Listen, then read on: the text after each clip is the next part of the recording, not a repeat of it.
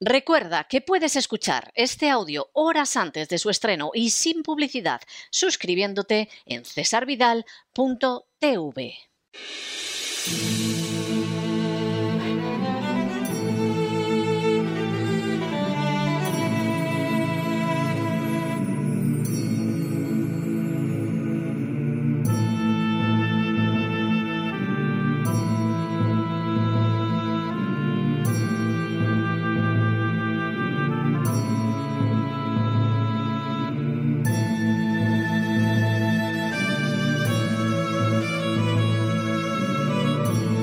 La voz con César Vidal, desde el exilio.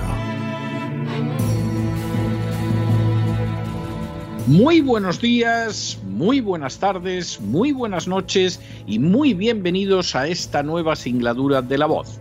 Soy César Vidal, hoy es el martes 18 de enero de 2022 y me dirijo a los hispanoparlantes de ambos hemisferios a los situados a uno y otro lado del Atlántico y como siempre lo hago desde el exilio. Corría el año 285 después de Cristo cuando un militar llamado Diocleciano llegó al trono de Roma. Tras medio siglo de anarquía, los habitantes del imperio respiraron con alivio pensando que aquel hombre providencial podría traerles la paz y la tranquilidad tan esperadas. En apariencia, Diocleciano tenía las mejores intenciones. Estableció un sistema llamado tetrarquía para asegurar la sucesión pacífica de emperadores conjurando el riesgo de la guerra civil. Procuró también mantener el control de las fronteras para evitar la entrada de los bárbaros y así conseguir garantizar la seguridad de Roma. E incluso introdujo audaces cambios administrativos para atender las necesidades de los romanos. Sin embargo, a pesar de todo su esfuerzo, Diocleciano cometió dos errores fatales. El primero fue un aumento del gasto público relacionado con el crecimiento de los funcionarios y de los empleados imperiales. El segundo fue la subida de impuestos. Empeñado en mantener el aparato del Estado y también en favorecer a las castas privilegiadas, Diocleciano aumentó la presión fiscal y dio rienda suelta a los recaudadores de impuestos, cuya tarea ha llegado a ser definida por algún historiador como saqueo organizado. Diocleciano también persiguió a los cristianos, pero de manera bien reveladora, cuando el autor cristiano Lactancio se refirió a él, no lo acusó tanto de esa persecución como de sus medidas fiscales, escribiendo lo siguiente.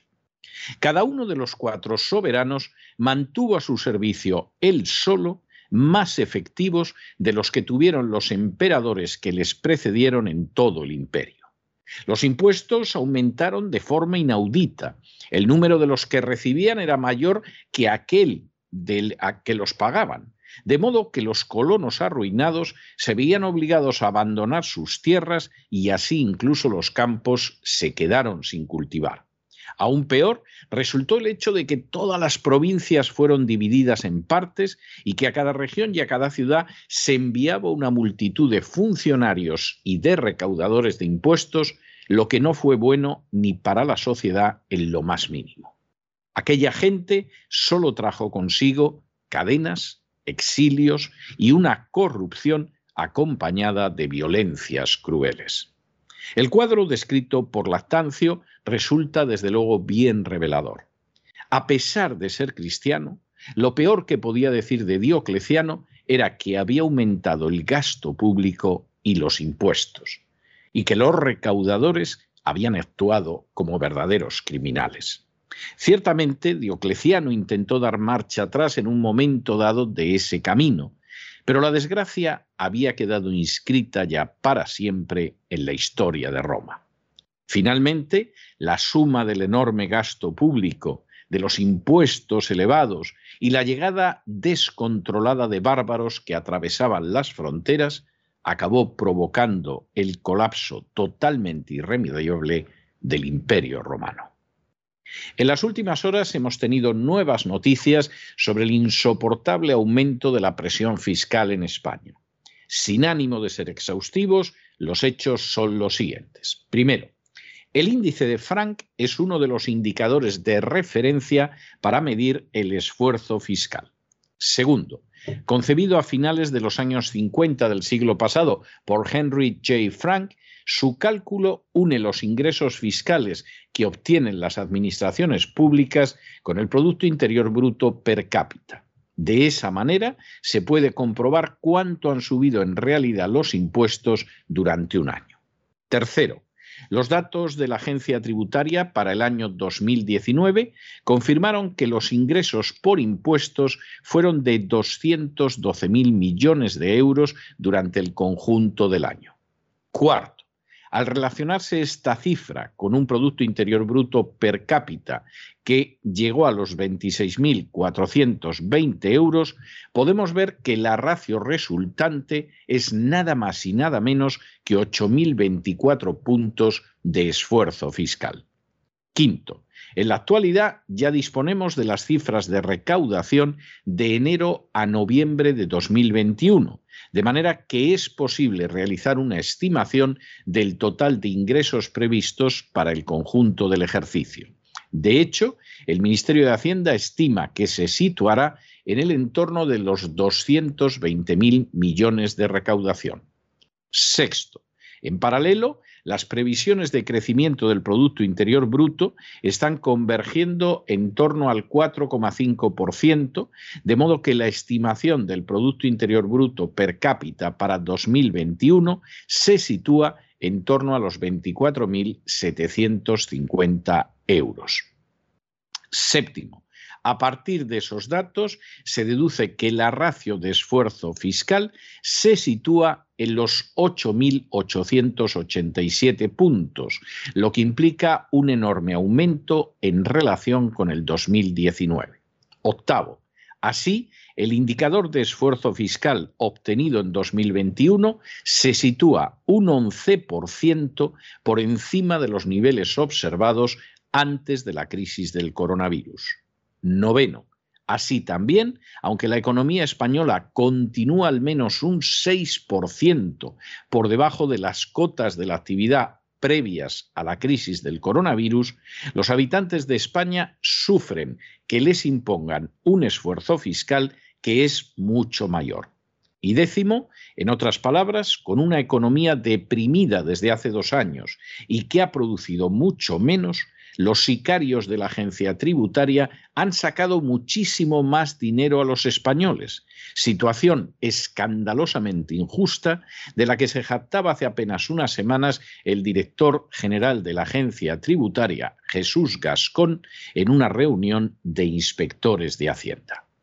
Como no nos cansaremos de repetir, España es formalmente una monarquía parlamentaria, pero en la práctica es un Estado del antiguo régimen, el anterior a la Revolución Francesa, en el que las castas privilegiadas expolian lo que producen fundamentalmente las clases medias, valiéndose para ello de una legislación opresiva y de legiones de buscabonus al servicio de la agencia tributaria. Para colmo de males y por añadidura de tan desastrosa configuración estatal, la situación económica de España es todo menos halagüeña.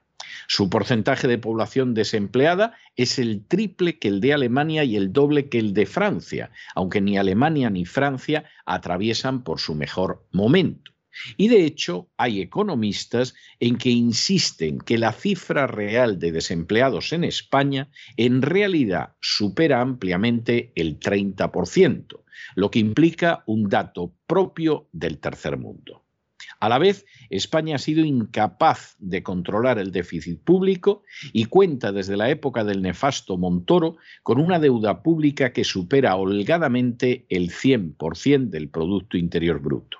En otras palabras, España está quebrada desde hace años y entrará en suspensión de pagos en el mismo instante en que el Banco Central Europeo deje de comprar su deuda pública. A pesar de tan alarmante situación, España no ha reducido el gasto público, sino que lo ha aumentado. Y no ha bajado los impuestos, como era de rigor, sino que los ha subido llegando a la terrible aberración de que produciendo la nación mucho menos, los sicarios de la agencia tributaria han expoliado todavía más dinero a los contribuyentes. A todo ello se suma desde este mes, como contaremos ya en otra ocasión, nuevas subidas de impuestos. Semejante situación es intolerable, pero sobre todo apunta a un desastre que cada vez adquiere más el aspecto de irreversible. Los españoles, por añadidura, toleran que los esquilmen de manera legal o ilegal cuando sus ingresos han disminuido, cuando el desempleo ha aumentado y cuando los precios no dejan de subir. Por supuesto, sometidos a un salvaje esfuerzo fiscal, los contribuyentes españoles son muy libres de comportarse de esa manera y de soportar que el director de la agencia tributaria se jacte de que sus esbirros han expoliado más a los españoles precisamente cuando más deprimida está la economía y cuando tienen menos. Pero si lo aceptan, no tienen ningún derecho a quejarse después. Han tolerado ovejunamente un esfuerzo fiscal criminal y por lo tanto tendrán que aceptar las consecuencias cuando a causa de una inmigración descontrolada, de un gasto público que no deja de crecer y de unos impuestos injustos, criminales y salvajes, con una economía hundida, todo se desplome como antaño sucedió con Roma. Pero no se dejen llevar por el desánimo o la frustración. Y es que a pesar de que los poderosos muchas veces parecen gigantes, es solo porque se les contempla de rodillas y ya va siendo hora de ponerse en pie. Mientras tanto, en el tiempo que han necesitado ustedes para escuchar este editorial, la deuda pública española ha aumentado en cerca de 7 millones de euros y en no pequeña medida ha ido a parar a esos prevaricadores personales que son los sicarios buscabonus de la agencia tributaria. Muy buenos días, muy buenas tardes, muy buenas noches. Les ha hablado César Vidal desde el exilio. Que Dios los bendiga.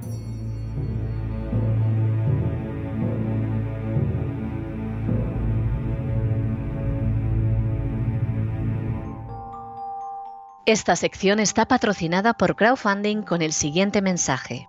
Nuestro Señor Jesucristo, el único Dios verdadero, es misericordioso y nuestro Salvador.